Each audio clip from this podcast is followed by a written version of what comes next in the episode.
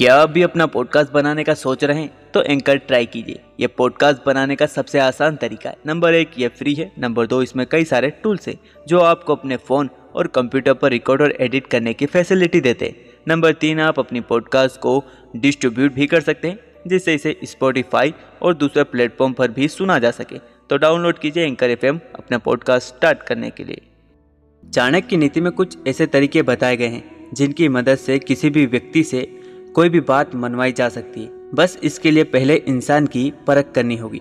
आचार्य चाणक्य कहते हैं कि सामान्य आदमी को तर्क देकर, किसी बात का महत्व समझाकर अपनी बात मनवाई जा सकती है।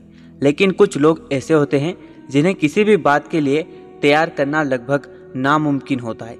ऐसे में इन लोगों से बात मनवाने के लिए कुछ खास तरीके अपनाने पड़ते हैं। ये चार बातें जान लेंगे तो हर व्यक्ति आँख बंद कर मानेगा आपकी बात। नंबर एक, चाणक्य नीति कहती है कि लालची व्यक्ति को केवल पैसे देकर ही किसी बात के लिए राज़ी किया जा सकता है।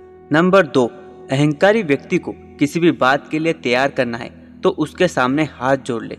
इससे उसके अहंकार की तृप्ति होगी और वह आपकी बात मानने के लिए आसानी से तैयार हो जाएगा। नंबर तीन, यदि किसी मूर्ख व्यक्ति से अपनी बात मनवानी हो तो उसका मूड देखकर उसके मुताबिक काम करना चाहिए, ताकि वो खुश होकर आप पर भरोसा कर ले।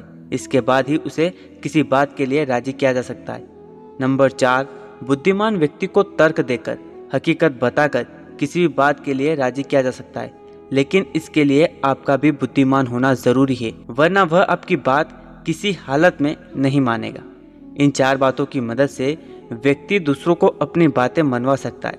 मैं आशा करता हूँ कि आपको ये एपिसोड काफ़ी पसंद आया होगा। आज के लिए इतना ही, मिलते हैं नेक्स्ट एपिसोड में।